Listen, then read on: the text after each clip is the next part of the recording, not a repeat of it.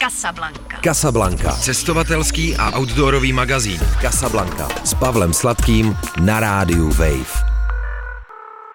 Na Radio Wave začíná Casablanca, cestovatelský a outdoorový magazín. Vítá vás a zdraví vás Pavel Sladký. Naším dnešním hostem, kterého rovnou vítám, je Lenka Kosmatová. Dobrý den, Lenko.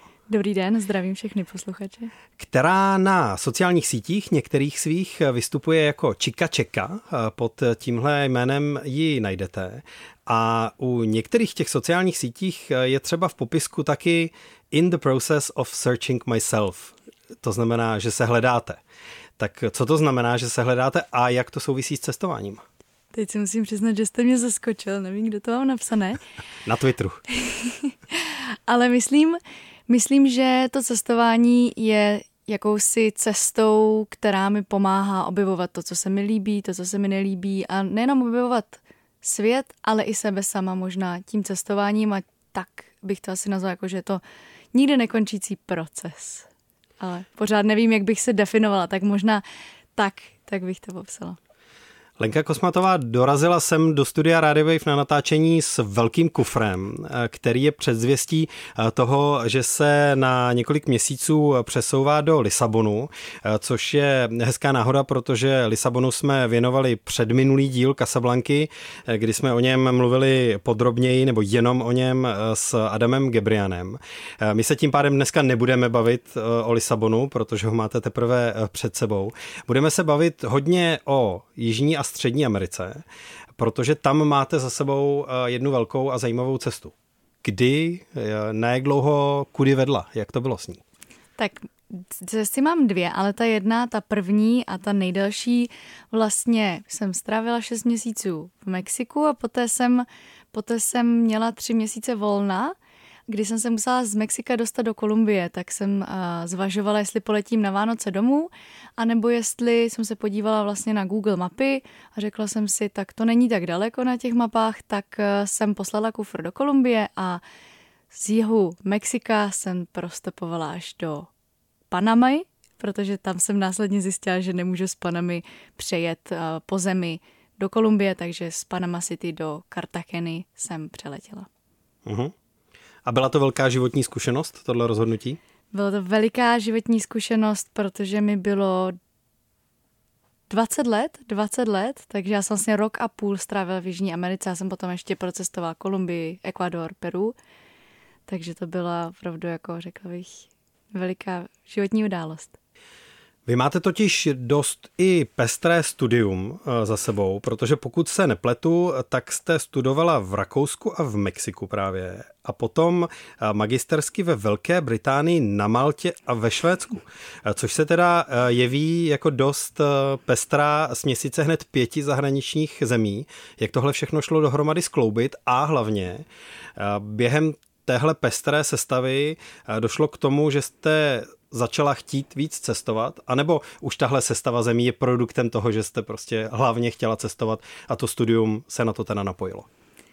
Já bych řekla, že chtěla jsem začít víc cestovat už v podstatě fakt jako od 13 let a tím, že jsem věděla, že chci cestovat hodně a nadlouho, tak jsem tomu přizpůsobovala vlastně celý svůj životní styl a právě i to studium. Takže moje studium bakalářského oboru začalo tím, že jsem šla do Rakouska a v rámci toho studia jsem si zvolila semestrální pobyt v Mexiku a potom povinnou stáž, kterou jsme si měli zvolit někde v zahraničí, tak jsem si zvolila právě v Kolumbii. No a moje magisterské studium je takzvaný triple degree program, kdy tři univerzity se domluví a vlastně studuju stejný obor, ale na třech různých univerzitách. Takže já bych řekla, že když člověk opravdu hodně chce cestovat, tak tomu jako dokáže přizpůsobit úplně všechno a to dělám. Dobře, tak teď se pojďme vrátit do té Jižní a Střední Ameriky, nebo hlavně Střední Ameriky na začátek. Proč zrovna stopem eh, z Mexika teda? Tak eh, neměla jsem moc peníze popravdě, to byla jedna věc. A druhá věc je, že už jsem stopovala docela dost po Evropě, přijde mi to jako velký dobrodružství, kdo, kdo stopuje, tak ví, že se setkáte s místními, s kterými byste se jinak nepotkali, že zažíváte neuvěřitelná dobrodružství, potkáte celou škálu různých lidí. A třetí aspekt pro mě jako velmi důležitý byl to si dokázat nejenom mě, ale i ostatním, že vlastně Jižní Amerika nemusí být uh, ta nutně nebezpečná a to, že opravdu hodní lidé jsou všude. Já mám takovou, takovou, jak bych řekla, hobby jezdit do těch zemí, které jsou jako na první dobrou pro většinu lidí známe jako nebezpečné. A to jsou té Jižní Americe, to Mexiku a Hondurasu. Oni v podstatě ty země dodnes jsou na žebříčku prvních, v první desítce nejvíce nebezpečných států. Takže já bych řekla, že jsem si chtěla ostatním dokázat, že, že ty státy mají co nabídnout a po všech stránkách. No a když jste si tohle chtěla dokázat nebo se o tom nějakým způsobem přesvědčit, tak znamená to, že tomu předcházela jako velká příprava, jestli je stopování v Hondurasu, v Salvadoru jiné než v Mexiku, anebo v Panamě, jestli ta bezpečnostní situace je jiná, anebo to bylo po hlavě. Super po hlavě. Já se přiznám, já jsem neměla ani já jsem se ani nekoupila internet v těch zemích a koup stáhla jsem si offline mapy.cz nebo Maps.me a neměla jsem žádnou přípravu. Já jsem se ze dne na den rozhodovala, co kde bude, co budu dělat. Fungují ve Střední Americe líp eh, ty outsourcové uh, Maps.me anebo české mapy.cz? Já jsem použila Maps.me většinu času, ale mapy.cz fungují úplně perfektně v Jižní Americe taky. Uh-huh. Kdy jste vyrážela? Co to bylo za měsíc nebo za roční období? Kdy jste ne možná opouštěla Mexiko ve smyslu jako překročení hranic, eh, ale kdy jste se teda jako vydala na cestu, eh, zvedla ty kotvy? Když jsem jela tady tu cestu stopem, tak to bylo v prosinci, na začátku prosince v roce 2017. Uhum. To znamená, že eh, vize byla, že jako s příchodem evropského jara budete eh, někde na jihu Panamy třeba, nebo tak? Ano, ano, v podstatě ano, ale ta cesta se mi trochu prodloužila, takže já jsem potom si domluvila tu stáž, jsem si ještě o něco prodloužila, ale bylo to vlastně tak, že jsem věděla, kdy musím zhruba skončit, abych zase nastoupila do dalšího semestru. A co vám do té cesty eh, dalo těch šest měsíců pobytu života v Mexiku? Asi já, španělštinu trochu, nebo? Úplně, já, já jsem vlastně začala s, s velmi, řekla bych, základní španělštinu. Já jsem si dala celé studium ve španělštině, to doporučuji mimochodem všem studentům, kteří se chtějí naučit jazyk, takže jsem se velmi vybavila po té, po té jazykové stránce, což mi velmi pomohlo potom během těch cest. A asi bych řekla, že samozřejmě mi to uh, dalo spoustu přátel, spoustu zážitků, a možná jakou, řekla bych, větší pokoru a pochopit místní mentalitu a společnost. A co pro vás bylo nejtěžší na pochopení uh, mexické nátury nebo životního stylu nebo čehokoliv? No nejtěžší nebo řekla bych nejvíc překvapující bylo, jak v Jižní Americe nebo protože v Mexiku, v Kolumbii, ono to asi velmi podobné, jsou lidi rozdělení do sociálních tříd. To s tím jsem se v Evropě se tolik nesetkáme. Uh-huh. To znamená, že to stopování splnilo účel v tom, že vedlo napříč eh, těmihle sociálními třídami a sociálními vrstvami, že jste se prostě setkávala s pracháči i chudáky? Přesně tak. Ono, bohužel, řekl, nebo bohužel i naštěstí, samozřejmě jako Evropan, člověk tu má tu pozici v Jižní Americe mnohem jednodušší, ale přesně tak, to stopování vás zavede úplně ke všem lidem. Mě by teda zajímalo, jestli si pamatujete na ten úplně první stop, eh, kterým jste vyrazila na cestě z Mexika do Panamy. Kdo to byl, co to bylo za řidiče nebo řidičku, jaké setkání to přineslo? To si pamatuju velmi, velmi dobře. A to jsem, já jsem spala na couchsurfingu a řekla jsem svému mexickému couchsurferovi, že budu stopovat. Tak samozřejmě všichni se naprosto zhrozí, že mě zabijou, znásilní a podobné věci. A já jsem si stejně stoupla k té silnici, bylo to tedy v Tuxle na jihu Mexika a strašně jsem se samozřejmě bála, ale snažila jsem se to nepřipouštět a měla jsem velké štěstí, protože můj řidič byl na pracovní cestě a zrovna mu nějaký obchodní partner odřekl obchodní schůzku, takže on mě zavezl do různých vesniček, zašel se mnou na oběd a provedl mě vlastně dvěma místními, místními vesničkami na jihu Mexika, takže mi to dodalo takovou jakousi kuráž a přesvědčení, že dělám tehdy správnou věc. Takže to nebyl jenom řidič, který svezl stopaře, ale vlastně se stal takým průvodcem trošku na zbývající část dne, jo? Přesně tak, přesně tak. Je to totiž eh, zvláštní věc, že eh, stopaři, a znám to i z vlastní zkušenosti, si jednotlivé ty stopy na některých cestách, zvlášť těch jako důležitých, eh, pamatují často krok za krokem. I když to jsou někdy jako letmá setkání, někdo člověka svede, sveze hodinu, hodinu a půl, dvě, takže jako řeklo by se nic po letech, ale čím to je, že to máme takhle jako vypálené do mozku, o koho šlo, jakou hroznou hudbu poslouchal, co měl za auto a co přitom telefonoval manželce nebo něco takového? Podle mého názoru je to o tom, že ten stop, aspoň pro mě, je vlastně takový jako extrém těch emocí. Když stojíte u té silnice, tak jste strašně zoufalí a strašně se jako bojíte a, a najednou vám někdo zastaví, zjistíte, že je to sympatiák nebo sympatiačka a najednou ty vaše emoce jdou úplně jako do vzduchu, vzhůru a mám pocit, že ty, ty emoce, se, ty výkyvy jsou tak intenzivní, že právě proto si to člověk tak pamatuje zoufalství eh, z stání na krajnici, kde pálí slunce a dlouho nic nejede a pak to nadšení, když eh, vás někdo nabere a tak podobně. Kolik řidiček vás eh, bralo v střední Americe? Je tam ten jako přece jenom v té mojí představě mačistický svět fungující, že za volantem jsou hlavně chlapíci, ať už teda jedou sami nebo vezou celou rodinu a nějaké kamarády. Kolik řidiček vás jako stopařku vzalo za celou tu cestu? Ani jednak, abych si vybavila teď takhle Fakt? z patra. Byla, byla to teda jedna řidička kamionu, ale domnívám se, že dříve to byl muž. ale, Aha, že, to, že byla transgender. že byla transgender. Ale jinak eh, většinou muži. Takhle, když bych řekla z hlavy, narychlo, tak jenom samý muži. A to zní zase jako extra originální a zajímavé eh, setkání, jako řidička kamionu která kdysi patrně uh, bývala chlap. To je člověk, se kterým bych jako rád mluvil, zvlášť když už uh, má člověk za sebou uh, španělštiny tolik, že může bez obav jít i do témat, kde se třeba není zvyklý pohybovat tak snadno. Bylo to velmi, velmi zajímavé. A já jsem bohužel na téhle trase, to bylo při přejezdu hranic z Nikaraguy do Kostariky. Já jsem má bohužel docela unavená a Spala jsem. OK, takže promarněná příležitost. takže bohužel promarněná příležitost. Já se musím přiznat eh, a doufám, že eh, se to nebude týkat jenom mě, ale i eh, dalších posluchačů českých, kteří nikdy nebyli ve Střední Americe. Že vlastně nemám moc přesnou představu o tom, jaké státy jsou mezi Mexikem a Panamou, respektive jak jdou za sebou. Jestli když člověk vyrazí, jestli bude nejdřív Kostarika a pak Nicaragua, nebo kde je ten Honduras se Salvadorem, jak to jde za sebou. Tak můžete mi v tom udělat pořádek? Určitě, to je vynikající otázka. Spoustu lidí ani o některých těch státech nikdy neslyšelo. Oni jsou některé hodně malé. Tak eh, vlastně je Mexiko, pod Mexikem je Belize, poté je Guatemala, poté je El Salvador, poté Honduras, Nicaragua, Costa Rica, Panama. A po Panamě už je vlastně Jižní Amerika, Kolumbie. A pro stopaře, respektive stopařku, jak moc je to překračování hranic zásadní? A teď eh, nejenom z toho jako úředního eh, hlediska, ale i z hlediska změn toho, co to cestování obnáší a na jaké lidi naráží?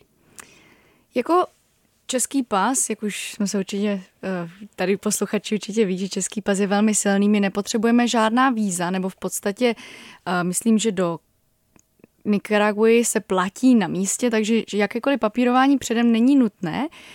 Eh, v čem bych řekla, že to byl jako největší rozdíl, tak samozřejmě měna, měna je jiná v těch státech, takže po několika týdnech vám zůstávají drobné v různých měnách, ale... Takže máte doma takovou tu krabici s odloženými zbylými drobnými a bankovkami, jo? Ano, ano, jo, v hodnotě 0,0 nic, ale přesně tak. A, ale celkově ty hraniční přechody jsou takové specifické, dost často tam jako fungují směnárny, někte, něk, někteří lidé si raději mění peníze v hotovosti přímo na hranicích, protože to má prý výhodnější kurz, jak moc legální je to, to nevím, ale, ale uh, vždycky ten přechod hranic měl něco do sebe, bylo to něčím, něčím specifickým, nevím, jak to, jak to popsat. Já teda mám hrozně ráda hranice, jo, jako překračovat do jiného státu, kde uh, lidé mají trochu jinou kulturu a jiný, jiný to je zajímavé. A máte to ráda proč? Protože je tam ten pocit, že se jako otvírá nějaký nový horizont, že něco bude zase jako jinak. Eh, Přesně tak. Kvůli tomu. Hmm, hmm. Jo. Přesně. Když jste vyrážela na začátku prosince, tak kam vám vyšly Vánoce? Do kterého toho státu? Zůstala jsem v Hondurasu. Mm-hmm. V Hondurasu v prosinci a to bylo vlastně po po volbách, po volbách prezidenta, kdy ta společnost nebyla úplně spokojená, takže tam v tu dobu byly docela velké protesty. A ty protesty nejsou jako u nás, v podstatě docela jako v klidu, tam to bylo mnohem víc divočejší, ale já jsem měla velké štěstí, že jsem taky zůstávala na couchsurfingu v Hondurasu a přes našeho couchsurfera, přes jeho kamaráda, nás místní, já jsem tehdy se ke mně připojila jedna slečna, tak nás místní rodina pozvala strávit eh, ten štědrý den a ty dny před a po vlastně s nimi. A jak to probíhalo? Jak to vypadalo? Uh, tak eh, samozřejmě největší rozdíl asi je ten, že na štědrý den je třeba 30 stupňů, tak už, už jako ten pocit je úplně jiný. Hrajou ta, hraje tam taková specifická hudba, já bych řekla karnevalová, ale pro ně je to jako by vánoční hudba. Um, Oni, ta, ta rodina už neměla malé děti, ale v podstatě, co oni dělají, tak oni chodí na štědrý den do nákupních center. To je vlastně v Jižní Americe jako velmi oblíbená věc, chodit do obchodáků a oni si koupí oblečení. Samozřejmě ty státy jako Honduras nebo Střední Amerika nejsou úplně bohaté, takže ten obchodák nebo to, ten nákup oblečení je pro ně hodně i praktický. A potom, co jsme tak potom jsme připravovali odpoledne. A ty věci, co si tam nakoupí, to se ještě balí a strká se to pod ano, nějaký stromeček. Ano, ano, jo, ano, jo. dávali si to. Jenom je to teda bez momentu překvapení, protože předtím následovala jako celorodinná návštěva toho obchodáku. Přesně tak, mhm. přesně mhm. tak. No a po po těch nákupech, tak se odpoledne připravuje vlastně štědrovečerní večeře. Velmi typické jídlo v celé Jižní Americe se často jí i na snídani, ale teda jí se i na štědrý den, je tamales, což je vlastně kukuřičná hmota, eh, která se plní různou zeleninou nebo masem a poté se zabalí do palmového listu a vaří se, nebo v podstatě se dusí na páře. A je to dobrý? Je to vynikající. Pokud máte rád tu kukuřičnou chuť, to tu příchuť, protože ta je vlastně celou Jižní Ameriku a ono vám nic jiného nezbyde, než jí mít rád. jo, jo. a co se k tomu pije? My jsme pili Coca-Colu, ale pije se, pije se standardně pivo. Hodně se, hodně se jako pije pivo. A jak je to v různých těch zemích s kafem? Protože některé z těch zemí jsou velkými exportéry kávy, eh, nebo jsou trošku i jako synonymem kafe a eh, jiné zase ne. Eh, tak jak se to promítá do té místní kultury? Kolik kaváren nebo domácích kafí jste po cestě měla, navštívila? Vynikající otázka. Tak ty státy mají samozřejmě, produkují vynikající kávu, ale naprostá, naprostá většina míří na export do Severní Ameriky nebo do Evropy a takový běžný místní se úplně k té výběrové kávě nedostane. Tu nejlepší kávu máme my tady v Evropě v supermarketu, paradoxně. A co se tam pije jako na denní bázi je Nescafé s mlíkem a s cukrem. Přivezené nejlíp z Evropy, ano, nebo kde se vyrábí. Ještě za dvojitou cenu. Hmm. Jo, jo. Vy o sobě říkáte, že se dokážete cítit doma všude. Znamená to, že i takhle třeba za pár dní přes Vánoce v Hondurasu uh, si zvyknete uh, u těch lidí a začnete se tam takhle rychle Eh, cítit jako doma, nebo je to spíš takové jako rozkoukávání, eh, člověk eh, oťukává ty svoje nové domácí nějakými dotazy, zjišťuje třeba i, jak si stojí nějakým světonázorem nebo na které straně těch politických sporů po volbě prezidenta se zrovna nacházejí, jestli jsou spokojení, nespokojení a, a tak. A ten pocit domova přijde až za díl. Je krásná otázka. Já myslím, že je to strašně individuální, že s někým Eh, jak, jak jste sám jako zmínil, že i po letech si někoho jako opravdu pamatujete, tak stejně bych to řekla, že je to u těch lidí, že s některými se cítíte od první dobré úplně jako komfortně a příjemně. U některých lidí potřebujete trochu víc eh, chvíle, ale já myslím, že se obecně dokážu docela nacítit na ty lidi a samozřejmě tím, jak cestuju už několik let, tak si to člověk i jako natrénuje, řekla bych. Nacítění na ty lidi, pochopení co a jak. A samozřejmě některá témata si myslím, že třeba nejsou úplně nutná řešit jako třeba do té politiky nerada většinou zabřehávám s místními. To já právě rád, hmm. ale člověk zase musí být opatrný, no. Hmm. Protože mi to připadá jako důležité, eh, zásadní, ale nějaká nevhodná otázka eh, na začátek eh, to zase může celé nasměrovat trochu někam jinam, no. Ale připadá mi jako důležité vědět, co a jak. Ale je pravda, že mám za sebou jako takové otázky, kde jsem potom litoval, že jsem je položil když jsem se v Arménii zeptal na vztahy s Tureckem a obráceně, ne vždycky to jako vedlo k tomu, že nám to zjednodušilo soužití. No. Je, naprosto souhlasím. Ta politika je samozřejmě strašně důležitá, odráží nějakou jako náladu té společnosti a říkám, strašně asi záleží, jak se člověk nacítí, ale, ale pro mě jako ten, ten domov asi člověk fakt jako může podle mě udělat úplně kdekoliv. Beru to tak, že, jako naše, že jsme všichni lidi, planeta je prostě místem lidí a my se, jestli mluvíme trochu jinak nebo máme jiný od s tím pleti, na tom podle mě nezáleží. Ptal jsem se na Vánoce, tak teď se zeptám i na Nový rok. Ten připadl kam? To byl ještě Honduras nebo už ne? To, byl, to byla Nicaragua a k tomu se váže docela vtipná historka. To byl jako asi můj jeden nejsilnější zážitek za celou dobu, co cestuju. Já jsem a, přijela do Nicaraguy, do města Granada. Do krásného koloniálního města Granada, já jsem většinou zůstávala na couchsurfingu na nebo na velmi lokálních místech, často jsem přespala venku, ale protože se blížil Silvestr, tak jsem si řekla, že bych to chtěla někde oslavit a, a někde víc v komfortu. Tak jsem si našla jeden americký hostel, a, který byl velmi pěkný a já jsem na jednu, na jednu minutu, bych řekla, zapomněla na svůj pas. Já jsem ho nechala na hotelu pod, pod polštářem nebo někde, protože jsem se šla najíst, vrátila jsem se zpátky a můj pas tam nebyl. Uh-huh.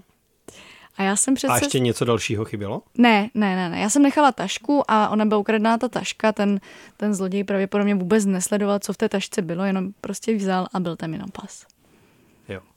A já jsem před tou cestou, já vždycky říkám na přednáškách, já před tou cestou do celé Jižní Ameriky jsem dostala dvě rady, nejezdi tam, dobrá, dobrá. Jsem neposlechla.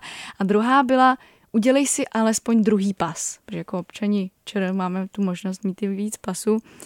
No já jsem to neudělala, takže mi byl ukraden ten jeden jediný pas v Nikaraguje, kdy nejbližší ambasáda byla v Mexiku a druhá v Kolumbii. Obě tak 2000 kilometrů vzdálené. No a jaké bylo řešení teda? To se stalo, myslím, 30. nebo 29. prosince, takže já jsem vlastně celý ten Silvestr jako prožila trošku v nervu, ale po, po tom, co se za, potom po té, co začaly fungovat eh, vlastně instituce České republiky, tak jsem kontaktovala um, konzulát České republiky v Nikaraguje a dostala jsem náhradní cestovní průkaz, takzvaně, kde se ručně vypíše vaše jméno a vlastně veškeré ty dokumenty, které máte na tom pase, normálně v té formě, už natištěné, tak jsem dostala cestovní průkaz a jela jsem dál. OK, takže jste dostala eh, dvě rady před cestou do Střední a Jižní Ameriky. Ani jednou jste se neřídila. Eh, to znamená, že eh, jakou třetí radu byste přihodila za sebe? Že je občas dobré se řídit nějakými radami, nebo jak to je? Já bych řekla, že nejdůležitější je se řídit radami od těch lidí, kteří si prožili to, co vy si chcete prožít. A teď to myslím tak, že většinou vám lidé řeknou, Jižní Amerika je nebezpečná, nejezdit tam. A vy se většinou těch lidí zeptáte, a byl jsi tam? A ti lidé odpoví, ne, ale slyšel jsem to. A něco úplně jiného, když, se, když mluvíte s lidmi, kteří tam byli, nebo kteří stopovali, nebo kteří byli v těch státech na těch místech, kam vy se chcete podívat. Takže já bych řekla, poslouchat rady nebo brát si rady k srdci od těch lidí, kteří byli nebo si prožili to, co vy chcete udělat. Říkala jste, že jste často spala i venku eh, v průběhu té cesty, že to nebyly jenom couchsurfingová místa nebo případně nějaké eh, hostely a podobně. Tak kde venku? A tohle bylo vždycky bezpečné? Snažila jsem se vybrat místa, která byla bezpečná, takže někde v přírodě, někde daleko od lidí. Bylo to zejména v Kostarice, protože když jsem tam přijela, tak jsem byla trochu šokovaná těmi cenami v porovnání s těmi předchozími státy, takže to bylo v Kostarice zejména. Jo, Kostarika je to Švýcarsko Střední Ameriky bohužel eh, ze všeho nejvíc co do těch cen. Hmm, hmm, je to jako fakt výrazné. Pokud jako strávíte několik měsíců v Mexiku a jinde, nejenom přijete do Kostariky, tak Kostarika je velmi populární destinací, jména pro Američany nebo Australany na důchod. Tak to se strašně odráží na těch cenách. A je výjimečná i v tom ohledu přírody nebo toho, co nabízí ve srovnání s těmi okolními státy, nebo ani tak ne? Já si myslím, že pokud eh, jste biolog nebo pokud se opravdu zajímáte o nějaké specifické druhy zvířat, tak asi Kostarika má širší spektrum, ale pro lajka si myslím, že úplně to velmi podobné najdete i v jiných státech, protože to podnebí samozřejmě, mm, to podnebí a ta geografie je vedle sebe tak blízko, tak eh, tam se to až tak neliší, dle mého názoru. A co vás vlastně teda zajímá nejvíc na cestách? Je to spíš příroda, nebo spíš památky, lidi, nějaká lokální kultura, historie, eh, nebo je to takové to od každého trochu? Co jsou vaše největší zájmy a když už eh, nějakou takovouhle zemi projíždíte, když je to na takovéhle jako větší spojité eh, cestě, tak co jsou třeba body, o kterých víte dopředu, že to bych asi chtěla vidět nebo vyzkoušet, zažít nebo ochutnat? Nebo cokoliv eh, toho podobného, protože je to z, toho, z té vaší sféry zájmu. Mm-hmm.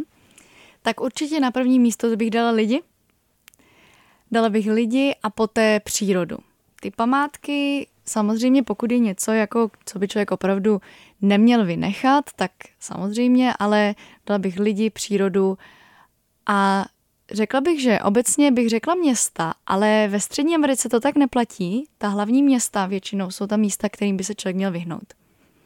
Což je vlastně pro nás jako Evropany nezvyklé. My jedeme do Budapeště, do Prahy, do Paříže, do Londýna a v té Střední Americe to jsou města, která nejsou až tak ničím úplně výjimečná a naopak se v nich víc koncentruje to nebezpečí než v té přírodě ve Střední Americe. Takže tam bych řekla, že jsem věděla hlavně, čemu se vyhnout to byly hm. ty města. Teď by mě teda zajímalo z toho přírodního hlediska, co byly věci, které vás eh, na téhle cestě nejvíc oslovily. Eh, protože to byl prostě třeba krásný hike nebo trail, krásný výlet, eh, nebo to bylo něco, nevím, co mělo velký wow efekt, nebo cokoliv jiného. První, co mě napadne, sopky. Sopky, mm-hmm. vulkány, to je něco zase, co Tady v České republice na to nejsme úplně zvyklí. A zejména třeba v Guatemala je Acatenango, což je aktivní vulkán, který opravdu vidíte, jak z něho priští láva. Ta opravdu žhnoucí červeně oranžová láva, tak to je něco nepopsatelně krásného. A obecně vlastně ta střední Amerika je takovým pásem mnoha sopek. Další místo, které mě napadá, které mi doslova vzalo dech, v Nikaraguje se nachází největší sladkovodní jezero, které je uvnitř státu, které se jmenuje Ometepe a na tom, Omet, uh, na tom jezeře je ostrov, pardon, ten ostrov. Klidně řekněte znova. Další místo, které mi doslova vzalo dech, tak je v Nikaraguje, kde je jezero, největší sladkovodní vnitrozemní jezero, na kterém se nachází ostrov Ometepe. A na tom ostrově se nachází dva vulkány, jeden aktivní a jeden neaktivní. A to je nepopsatelně krásné místo, na kterém se pěstuje káva, kakao, kterou má opravdu ten, tu džungli, tu super exotiku, kterou si představíme a do toho jsou tam ty vulkány, no to je prostě nádhera. Jaká byla potom eh, v rámci téhle cesty Panama? Eh, jako zase už trochu jiný svět, eh, navíc vlastně konec téhle stopovací největší etapy té cesty. Jak vyzněla ta Panama? Já bych řekla, že není Panama jako Panama. Když jste, když jste na západě, tak je tam pořád ta džungle, pořád jsou tam ty ostrůvky, původní obyvatelé a pořád to má opravdu úplně jinou atmosféru, než když přijedete do Panama City. To Panama City je opravdu, já si představím asi jako Miami, vysoké budovy a skyscrapers, ty mrakodrapy a opravdu se cítíte jak v Americe prostě nepopsatelně uh, jiná atmosféra, ale taky úplně fantastická. A samozřejmě panamský průplav, to uh, nejsem inženýr, ale jak, byla postaven, jak byl postavený, je pro mě taky úplně dechberoucí.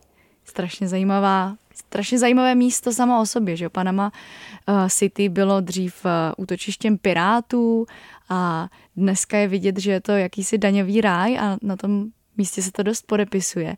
A je v podstatě neuvěřitelné, když tam přijedete, wow, jsem ve střední Americe, protože to, co člověk zažívá od Mexika až do Panama City, tak má člověk trochu pocit, že jako je někde o desítky let zpátky někde a najednou přijede do Panama City a futuristické město. A samotný ten uh, průplav stojí za to vidět? Je tam nějaká vyhlídková plošina, kde člověk může jako pozorovat co je tam zrovna za lodě, nebo nějak obdivovat aspoň ty rozměry té věci, pokud eh, nemá inženýrskou specializaci nebo se hlouběji nezajímá o lodě?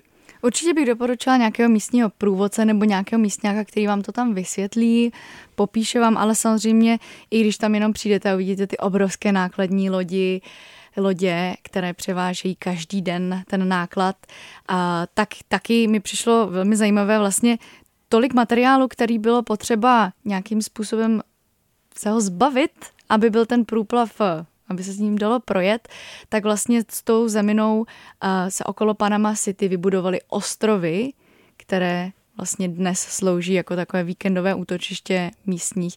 Takže vlastně jenom vidět, kolik tun, tisíce tun materiálu se muselo někam odvést a vlastně to vidět jako v tom komplexním měřítku, tak eh, fakt velmi, velmi zajímavé. Ani jsem to nečekala. Kdy a kde jste teda zjistila, že do Kolumbie to po zemi nepůjde? Já jsem to zjistila v Kostarice, kdy jsem totiž uh, přes Pelikána jsem si zajistila a jsem si v podstatě nafalšovala zpáteční letenky z Kostariky, já jsem je tehdy ještě neměla a až tedy následně v Kostarice jsem zjistila, že to, že to tak nepůjde, takže jsem potom bukla letenku z Panama City do Kartacheny. Ono teda, abych se opravila, ono to jde, je tady pár dobrodruhů, kteří to udělali, ale já jsem v tu dobu neměla ani finance, ani čas na to tu trasu provést a zrealizovat. O Kolumbii, což je taky země eh, se spornou eh, pověstí, eh, říkáte, že nějaká rizika tam možná jsou, ale že největší riziko je, že tam odsud nikdy nebudete chtít odjet. Taková velká láska to je? Já jsem teď byla vlastně v Kolumbii znovu, před dvěma týdny jsem se vrátila a musím říct, že bych jsem se zamilovala ještě víc. Takže už tehdy to byla láska teď je to opravdu návrat vyšel, takže znásobil ten hmm. Eh, vztah k té zemi. Hmm. No a v Kolumbii jste teda byla půl roku? Nebo, půl roku. Jo? Šest měsíců, co mi dovolila víza. Vlastně, když tam chcete zůstat bez pracovních víz v podstatě, tak je to těch šest měsíců přesně. A částečně zatížených eh, šest měsíců studijními povinnostmi, nebo ne v tomhle případě? To byla vlastně stáž, takže to bylo jenom stáž v rámci té školy. No a co je to, co si z Kolumbie pamatujete nejvíc, nebo co je jako jádro toho, kolem čeho jsou postavené ty kolumbijské zážitky? Asi kolem té rozmanitosti. Já tady dělám ty přednášky s názvem nejrozmanitější země světa. Ono se říká, že biodiverzita je to Brazílie. Pro mě eh, z osobní zkušenosti je to Kolumbie a to bych asi, asi vypíchla, že vlastně člověk si řekne Kolumbie a i, i Česko má jako velkou rozmanitost, Morava a Česko, ale ta Kolumbie to je něco nepopsatelně rozdílného. Od pouští po oceány, po téměř šestitisícové hory, po uh, i, i vlastně ti, ty kultury, to je prostě, to bych asi řekla, že okolo toho jsou postavené ty zážitky. Pokud jeden den máte chuť na horké počasí nebo na fakt jako teplo, tak jedete ke Karibiku a pokud chcete nějakou zimu, tak jedete třeba na hory a pokud uh, pokud chcete něco úplně dobrodružného, tak jedete do Amazonie. A to všechno v rámci jednoho státu. Amazonie pro vás byla taky velkým snem, pokud jsem to dobře pochopil. Mm-hmm, mm-hmm. Naplnil se ten sen, nebo protože vidět Amazonii jako uh, to skutečné srdce té Amazonie není úplně snadné. Stojí to i hodně času, i hodně peněz, hodně námahy. Turistický nebo cestovatelský ruch často zůstává tak jako na okrajích uh, a je otázka, jestli tohle je ta pořádná Amazonie nebo, nebo už ne.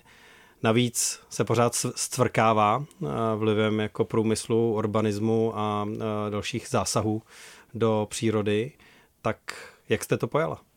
Teď nevím, jak definujete srdce samotné Amazonie. Ono ta Amazonie je velká. Asi jako prales trochu, Asi no, jako prostě. Prales.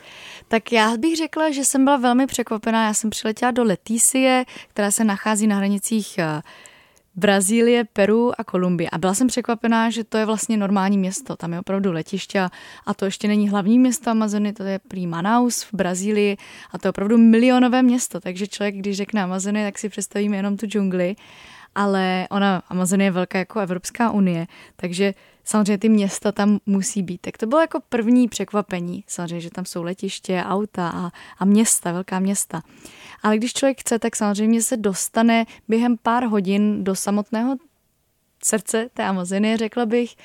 A já jsem měla i tu možnost přespat u místní komunity a poznat místní komunitu, která byla v podstatě naprosto neturistická a velký zážitek. Velký zážitek i řekla bych po tom, co jsem viděla a prožila jako za, za léta cestování, tak to bylo velmi, velmi překvapující.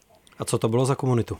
To byla komunita Tikuna, jedna z původních indiánských komunit na, na jihu Kolumbie, která se radí k těm největším v Amazonii, co se týče Kolumbie. A jaký jsou? Nebo jaký ten pobyt s nimi byl? Tak byl samozřejmě zajímavý v tom, že oni, já bych řekla, že jsou to ty nejbohatší lidé na světě, už tím, že samozřejmě žijou hodně pro rodinu, jak vidíte všude vyběhat děti, ale nejbohatší tím, že žijou úplně jako v ráji tím, co ta Amazonie může si všechno vypěstovat, co vlastně jako naprosto soběstační. Ale samozřejmě pro člověka ze střední Evropy je to naprosto nepochopitelné, jak dokážou žít. Dám třeba příklad, když žena chce, ženy, ženy rodí doma samozřejmě, nejezdí do nemocnice, a co se týče covidu, tak očkování tam nefungovala, ale ti lidé žijí, žijí spokojeně, žijí dál a Musím říct, že já jsem tedy, když jsem tam spala, tak samozřejmě člověk tam nemá pitnou vodu, oni, tedy, oni pijou dešťovou vodu, nemají třeba záchody, nemají sprchu, všechno to vlastně sbírají do těch eh, obrovských kádí, tak v první momentě si člověk řekne, jak ale tady můžou vlastně žít a pak se jako rozhlednete kolem, kdy prostě lidé se koupají v té řece a všude okolo zpívají ptáci a jsem si jako říkal, wow, to jsou fakt nejbohatší lidé na světě. Ale ne, co se týče peněz, samozřejmě. Tak to naopak, to jsou lidé, kteří žijí třeba méně než za dolar na den v ekvivalentu. Ono se to samozřejmě mění, ten turismus tam jako přijíždí, ale, um, ale je, to, je to úplně jiný svět. Úplně jiný svět. Jak vy snažíte špínu, nepohodlí a tyhle věci, co cestování na vlastní pěst nutně uh, přináší. Protože zároveň uh, působíte dojmem, že aspoň nějakou určitou míru toho nepohodlí vítáte, protože prostě patří k věci.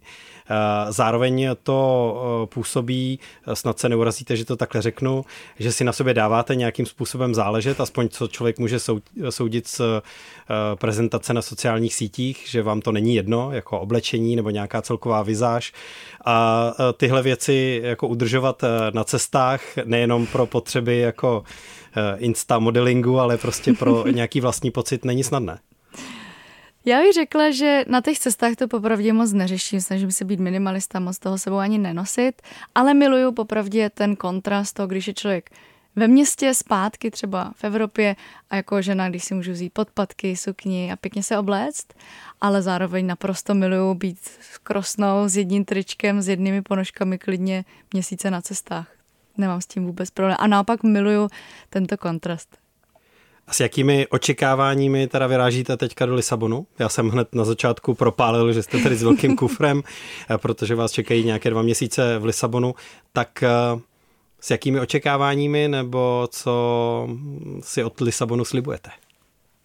Já už jsem v Lisabonu byla, ale co tam, tak teď se musím věnovat svojí diplomové práci v rámci studia, takže teď to nebude až tak moc cestování sem a tam, ale naopak to bude spíš jako v poklidu, žít takový jako místně, místní život, řekla bych v podstatě pracovat a večer třeba jít na víno nebo tak. Takže takový klidný místní život.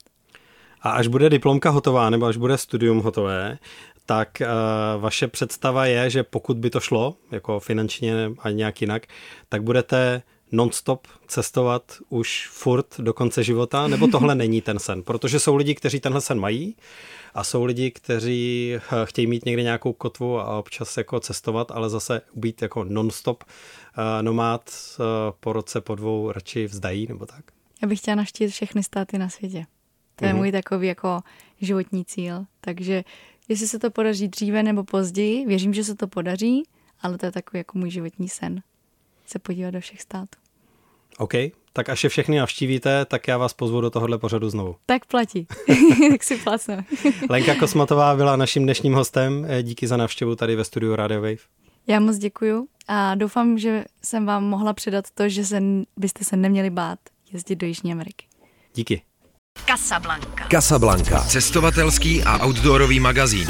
V džungli, v poušti, uprostřed oceánu. Poslouchej Casablanku jako podcast. Kdykoliv a kdekoliv. Více na wave.cz lomeno podcasty.